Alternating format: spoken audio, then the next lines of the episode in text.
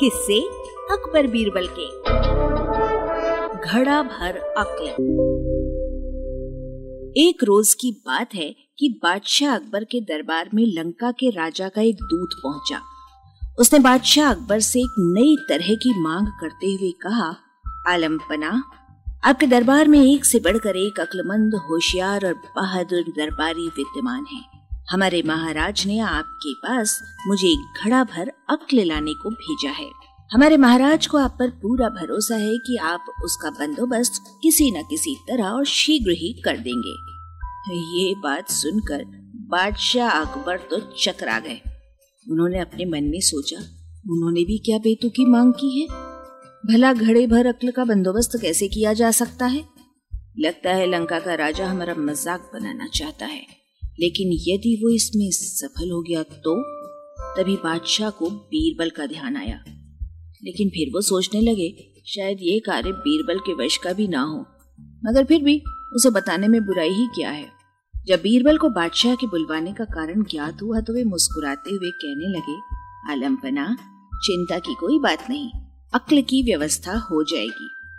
लेकिन इसमें कुछ सप्ताह का समय लग सकता है। बादशाह अकबर बीरबल की इस बात पर कहते भी तो क्या कहते? बीरबल को मुँह मांगा, समय दे दिया गया। बीरबल ने उसी दिन शाम को अपने एक खास नौकर को आदेश दिया, छोटे मुँह वाले कुछ मिट्टी के घड़ों की व्यवस्था करो। नौकर ने फ़ौरन बीरबल की आज्ञा का पालन किया।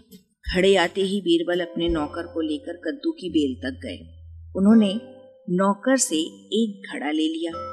बीरबल ने घड़े को एक कद्दू के फूल पर उल्टा लटका दिया। इसके बाद उन्होंने सेवक को आदेश दिया कि बाकी सारे घड़ों को इसी प्रकार कद्दू के फूलों पर उल्टा रख दें। बीरबल की इस कार्यवाही के बाद सेवक को उन घड़ों की देखभाल सावधानी पूर्वक करते रहने का हुक्म दिया और खुद वहाँ से चले गए। बादशाह अकबर ने मोहलत का समय बीत जाने पर बीरबल से अक्ल के घड़ों की स्थिति जाननी चाहिए तो बीरबल ने तुरंत कहा आलमपना बस कार्य हो चुका है, समझे? बस दो सप्ताह का समय और चाहिए, उसके बाद पूरा घड़ा अक्ल से लबालब भर जाएगा। बीरबल ने पंद्रह दिन के बाद घड़ों के स्थान पर जाकर देखा कि कद्दू के फल घड़े जितने बड़े हो गए हैं। उन्होंने नौकर की प्रशंसा करते हुए कहा, तुमने अपनी ज़िम्मेदारी बड़ी कुशलता पूर्वक निभाई है, इसके लिए हम तुम्हें भारी इनाम देंगे। इसके बाद बीरबल ने लंका के दूत को बादशाह अकबर के दरबार में बुलवाया और उसे बताया कि घड़ा भर अक्ल लगभग तैयार है। लंका के दूत के आने पर बीरबल ने फ़ौरन ताली बजाई। ताली की आवाज़ सुनते ही बीरबल का सेवक एक बड़ी थाली में घड़ा लिए हुए शान से दरबार में हाजिर हुआ। बीरबल ने घड़ा उठाया और उसे लंका के दूत के हाथ में सौंपते हुए कहा, लीजिए श्रीमान, आप इसे अपने महाराज को भेंट कर दीजिएगा। लेकिन एक बात अवश्य ध्यान रखिएगा कि खाली होने पर हमारा ये कीमती बर्तन हमें जैसा का तैसा वापस मिल जाना चाहिए। इसमें रखा अक्ल का फल भी तभी प्रभावशाली साबित होगा जब इसे किसी भी तरह का नुकसान ना पहुँचे। इस पर दूत ने बीरबल से पूछा, हुजूर, क्या मैं इस अक्ल के फल को देख सकता हूँ? हाँ हाँ ज़रूर, बीरबल ने अपनी गर्दन हिलाते हुए कहा। अरे हाँ अगर आपके राजा को कुछ और अक्ल की आवश्यकता पड़े तो ऐसे पाँच घड़े हमारे पास तैयार रखे हुए हैं। पीड़ित होते हुए दूत ने मन ही मन सोचा, हमारी ही मती मारी गई है। भला हमें भी क्या सूझी? बीरबल का कोई जवाब नहीं है।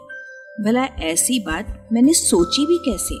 घड़ा लेकर दूध के जाते ही बादशाह अकबर भी अपनी उत्सुकता को न दबा सके। वे फ़ौरन कह उठे, बीरबल, अकल का फल हमें भी दिखाओ ना। अभी अभी तुम कह रहे थे कि ऐसे पाँच घड़े और भी रखे हैं। अभी मंगवाए देता हूँ आलम पना बीरबल ने उत्तर दिया।